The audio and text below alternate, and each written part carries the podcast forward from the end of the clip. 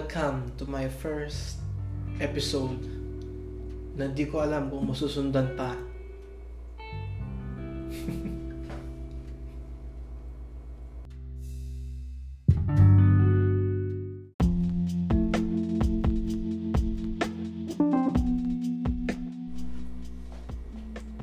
Yan, pasensya na sa aking boses.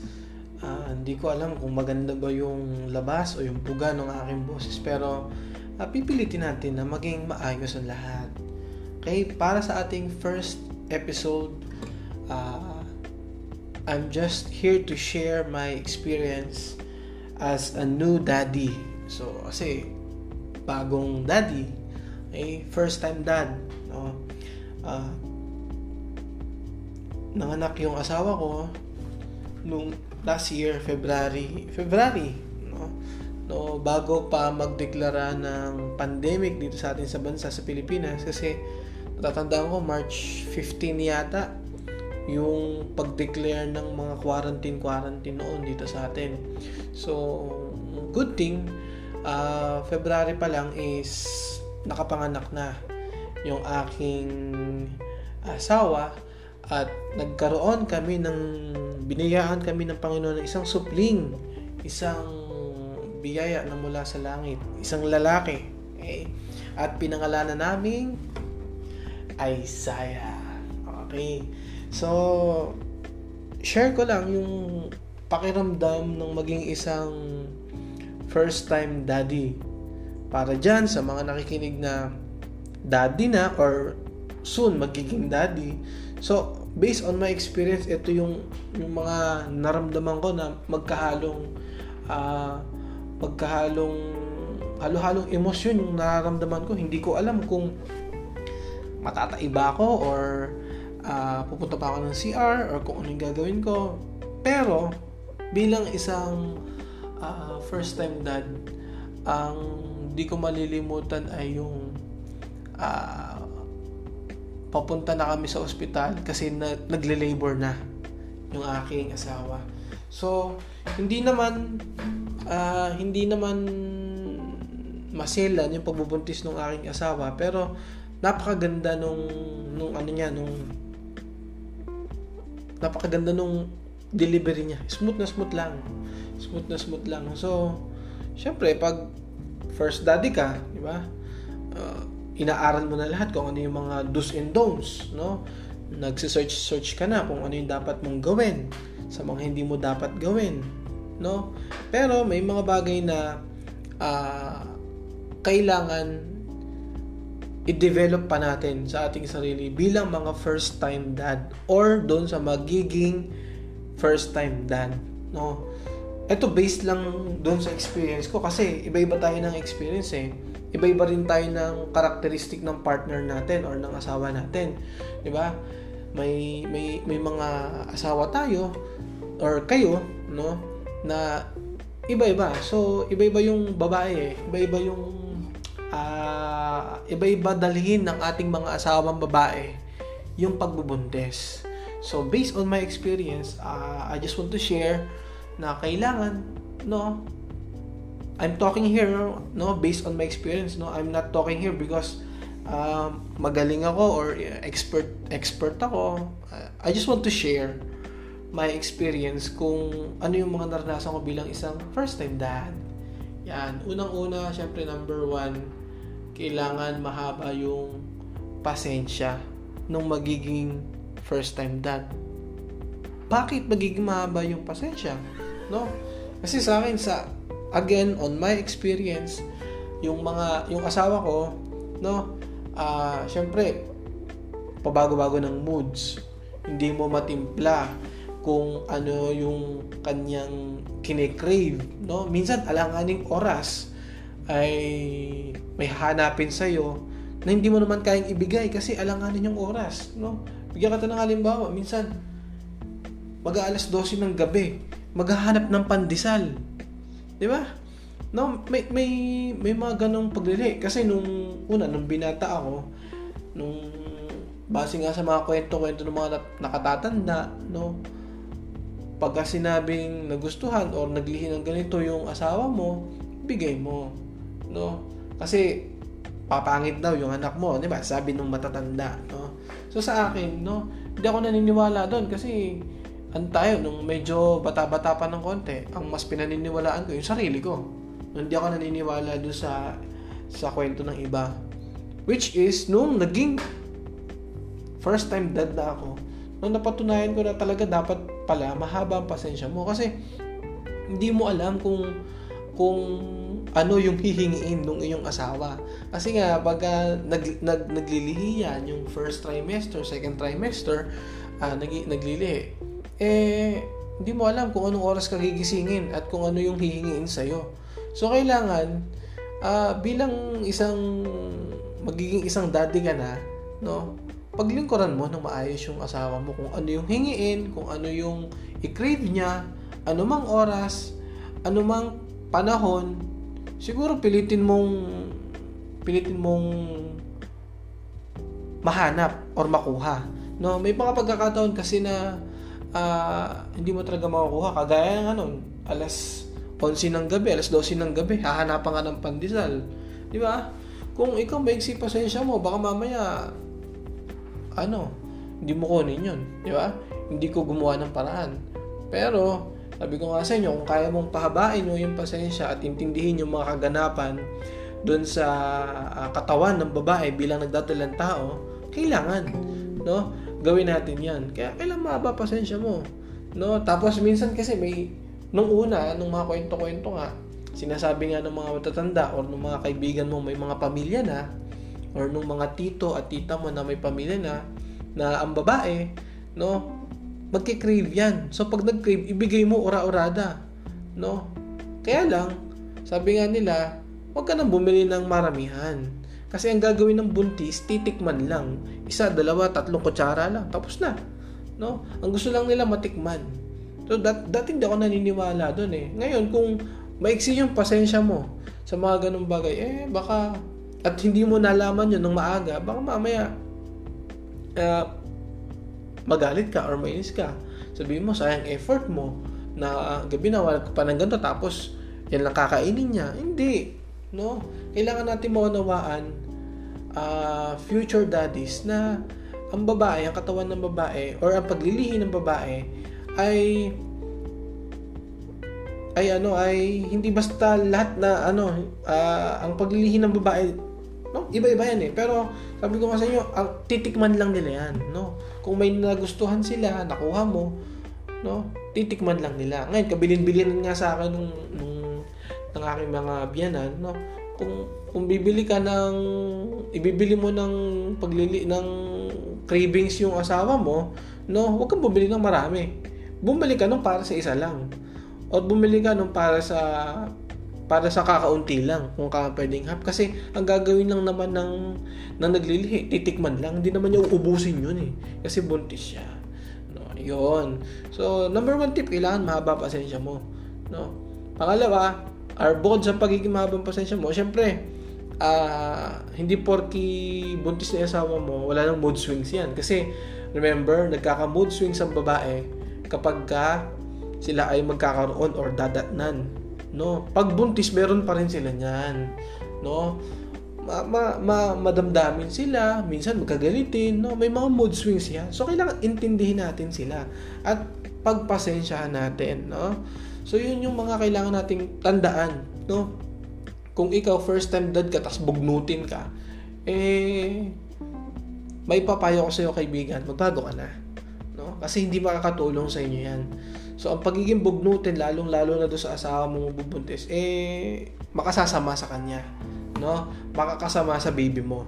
So, kung ikaw ay bugnutin ka, no, kailangan chill bro, relax, no? Hindi natin kailangan ng maging, ano, naging bugnutin sa lahat ng bagay, no? Kung bugnutin ka dahil ah, sinakluban ka ng problema ng mundo, no, man, huwag mo idama yung pamilya mo, lalo yung asawa mo buntis. No? Chill ka lang. Eh, next! Hmm. Kung kanina, number one, sabi ko, kailangan mo ng pasensya. Number two, mas kailangan mo ng mas mahabang pasensya. Or, uh, let's say na hindi maganda kasi yung pasensya. Parang pinagbibigyan mo lang. Uh, parang mas magandang sabihin na uh, mas mahabang pag-unawa. Yun. Mas unawain natin yung ating mga asawa, lalong-lalo na yung mga manganganak, no? Dahil ako, hindi, based on my experience talaga, yung napakatindi ng ano, napakatindi ng uh, mood swings? Uh, pagka malaki na yun dyan, napakatindi ng mood swings, lalo pag hindi mo na ibigay yung gusto niya or yung, crave, yung cravings niya, mataas or sobrang, ang mood swings ay grabe, grabe, ewan ko ah, hindi ko alam, pero sa experience ko, yung wala, wala ako talaga masabi. Iba, iba. Hindi ako ganito dati, hindi mahaba pasensya ko dati, bugnutin ako, pero uh, syempre, little by little, yung process, kailangan matutunan natin yan, no? Kung gusto natin maging maayos yung ating pamilya, kung gusto natin na maging smooth lang yung ating relationship with our wife, no? Kailangan mahabang, mahabang, mahabang pasensya. Okay, or mahabang, mahabang pag-unawa. No? Yun. Lalo-lalo na pagka nagbuntis. And then, di pare, ito sinasabi ko sa inyo, after mabuntis or after manganak, no? Kasi may tinatawag sa babae na postpartum, no? Hindi natin hindi natin alam pa kung ano yung epekto ng postpartum nung panganak sa kanila, no? Baka mamaya may postpartum na sila, no? So kailangan intindihin pa rin natin sila kung kailangan mo siyang pagsilbihan, pare kung kailangan mo pagsilbihan, ipaghain ng pagkain, gawin mo. Kung yun sa palagay mo makakapagpasaya sa asawa mo. No? Kailangan ipamper natin yung ating asawa. No? Ipamper, siyempre kakapanganak lang yan, men. 'Di ba? Kakatapos lang niya magluwal. Pare, tandaan mo, niluwal niya anak mo. No? So, kailangan ipamper mo ng maigi yung asawa mo. Kung yung mga hindi mo ginagawa sa kanya nung dalaga siya, kahit nung nag, nagbubuntis pa lang siya, pagkatapos niyang mga anak, na ilabas niya ng ligtas yung iyong anak, para ipamper mo. No? Talagang pag, pag sinabing pamper, pamper mo talaga. Yung the best na pamper na hindi mo pa nagagawa sa kanya. Bakit? Kasi pare, siyam na buwan yan dinala yung anak mo. Tapos paglabas eh, nung anak mo, baka mamaya kung hindi mo man lang mapaglingkuran, hindi mo man lang mahatidan ng pagkain, hindi mo man lang masubuan, yung konting ano ba, yung konting sweet ba, di ba? Mahirap yung Brad. So, ako bilang isang first time daddy, yung sinasabi ko, ginawa ko yan.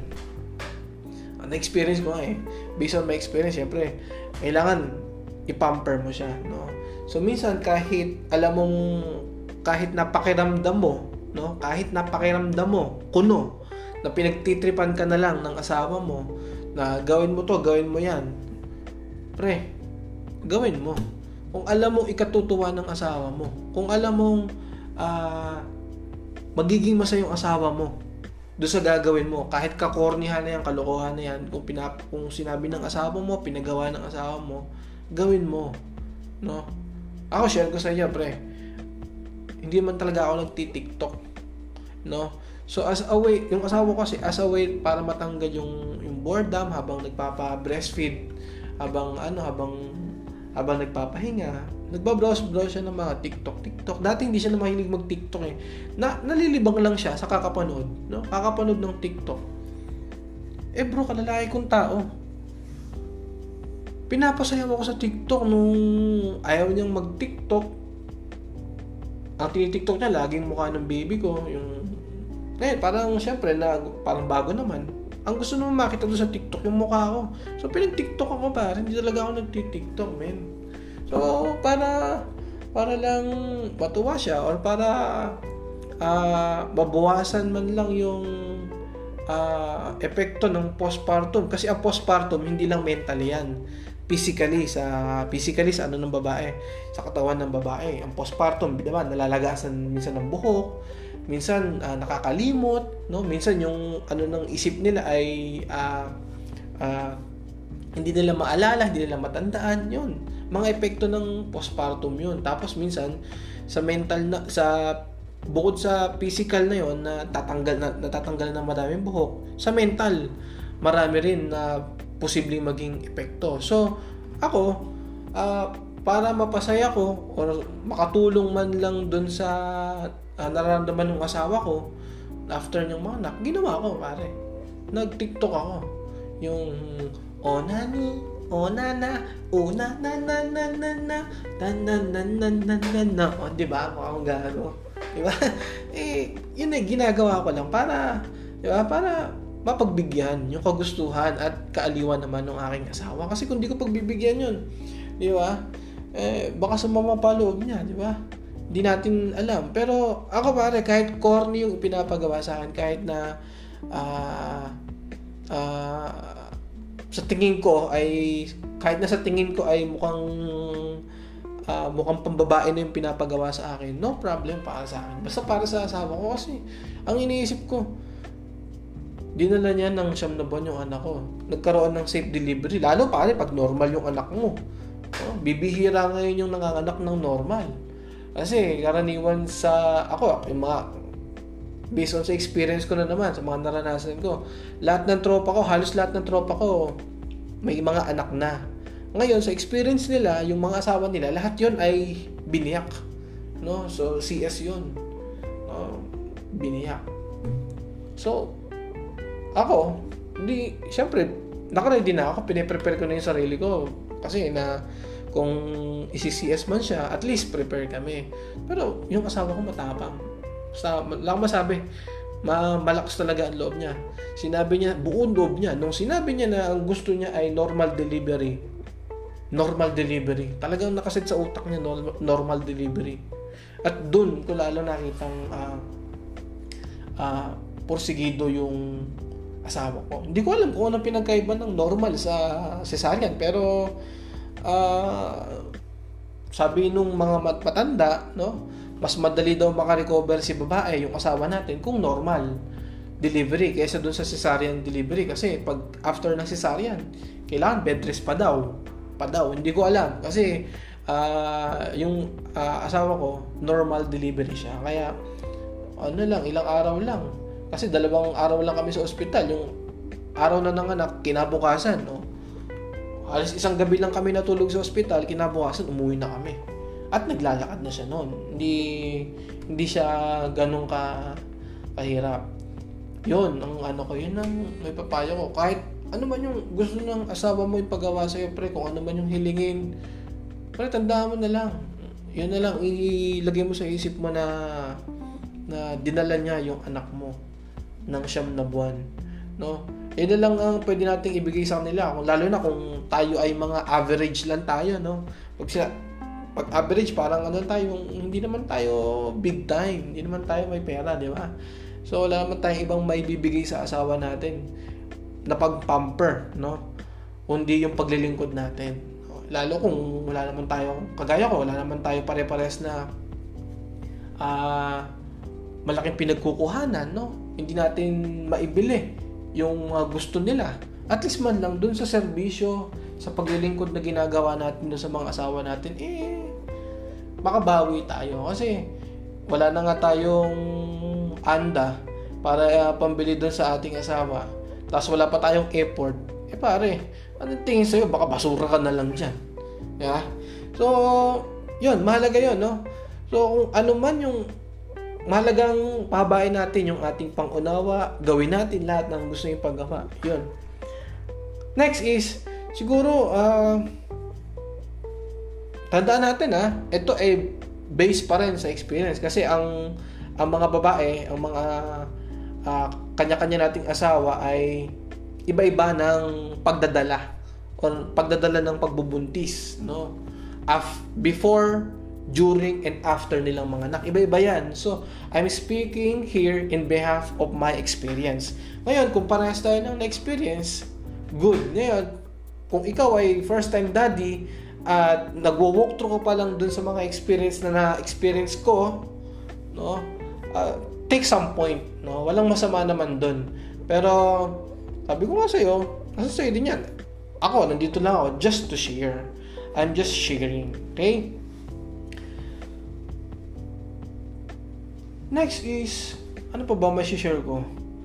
Uh, syempre pag, pag daddy ka, pag first time dad ka, kailangan i-ready mo na lahat. So, bukod sa pasensya mo at sa pag-unawa mo, kailangan i-ready mo na rin yung uh, panggastos mo, no? Baka naman mga anak asawa mo, hindi mo alam kung saan mo dadalhin, no? So, kailangan i-ready mo yun. So, ito hindi naman dapat, hindi ko na dapat sinasabi to kasi automatic na yun. Pag mga anak mo, dapat, ano, al- alam mo na kung saan mo dadalhin. Kaya lang ngayon, sa panahon ngayon, no? Panahon ng pandemic, hindi mo malaman yan kung saan mo kasi minsan matatakot tayo na magdala ng asawa natin sa ospital. Diba? Kasi nga yung panahon natin ngayon, hindi na natin alam kung kung kailan matatapos yung COVID. In God's grace, sana matapos na po. Panalangin natin sabay-sabay. Wag na, wag na nating wag na nating hanapin pa sa gobyerno kung ano yung hindi nila kayang gawin, no? Bagkus tayo na lang yung gumawa. Eh kasi, hmm, ewan. Basta yun, no? Pagka, pagka ganon, no? Kailangan i tulungan natin, no? Ihanda natin yung ating sarili ko sa natin dadalhin yan. No? So, dapat lagi ka may backup. Mas maganda kung meron kang uh, online doctor, tapos may good communication kayo, na may meron siyang lying in just in case sa lying in uh, hindi hindi kayanin may may hospital siya.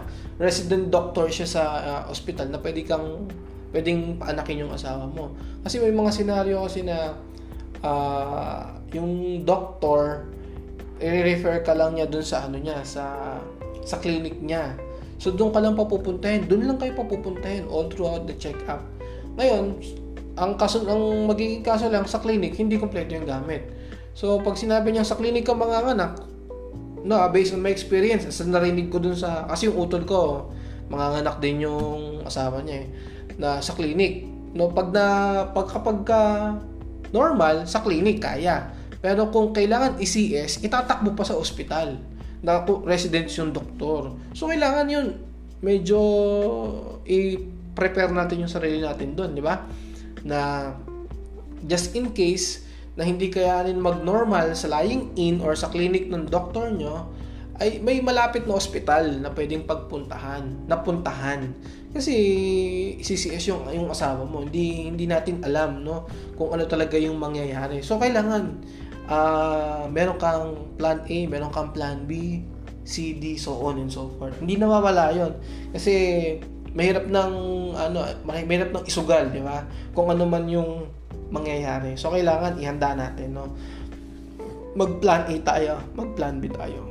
Okay? So yun. Uh, yung experience ko, share ko lang. So sa susunod na lang siguro yung iba pagka medyo ano uh, naka-ice-ice tayo. Pero this is my first episode, ha? So, hindi ko alam kung magugustuhan nyo to, pero, well, I'm just sharing my experience as a first time dad, no? Kung ano yung mga na-experiencean ko na baka makatulong din sa inyo, no? Ewan ko lang kung nagustuhan niyo yung pinagsasabi ko dito, pero, uh, kung nagustuhan niyo to, no?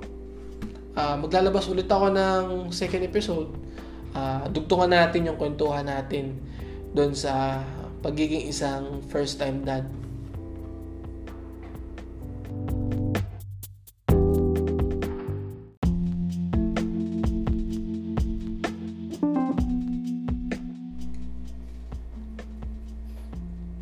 At yun na nga, doon na nga nagtatapos ang ating first episode sa mga comments, suggestion, sa mga pabate, sa mga pa-shoutout, yan. Pwede nyo po akong message sa aking personal Facebook account. Search nyo lang po Emmanuel Kabigin. Emmanuel, first letter I. Yan, lalabas na po yun. So maraming salamat po sa inyong lahat and God bless you all.